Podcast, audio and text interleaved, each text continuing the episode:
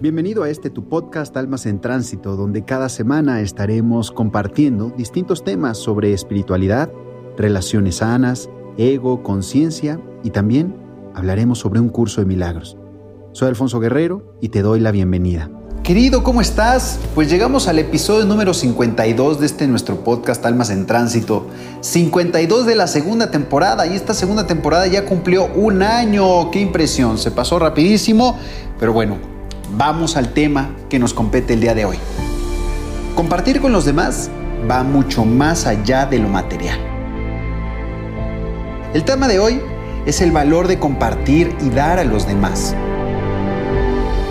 Desde niños aprendemos la importancia de compartir lo que tenemos. Más adelante en nuestra vida comenzamos a entender las repercusiones que tiene compartir lo mejor de nosotros. No se trata solamente de lo material se trata de aquello que ayuda a los demás desde el punto de vista afectivo, emocional y espiritual.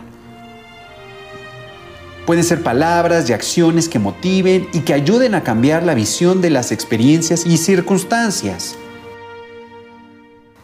Sin embargo, te conviene ser consciente de que de nada sirve dar y compartir lo que tienes y hay en ti si al hacerlo no sientes afecto y sinceridad. Si lo haces por obligación o porque sencillamente te corresponde en un momento dado, pierde todo significado para ti. Mucho más trascendente es el valor de dar lo inmaterial, lo que es intangible, pero se transforma en motivación, espaldarazo o apoyo a otra u otras personas.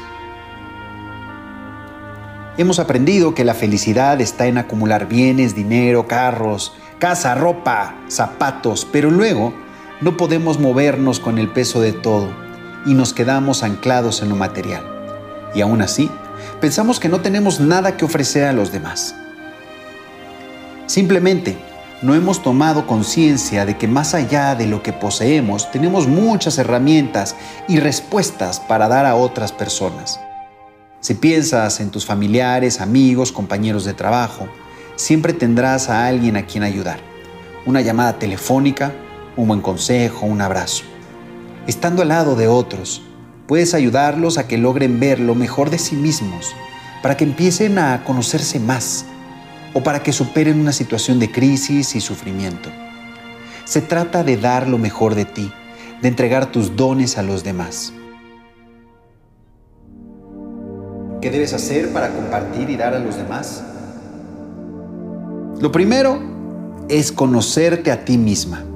Saber quién eres, identificar cuáles son tus fortalezas espirituales y emocionales.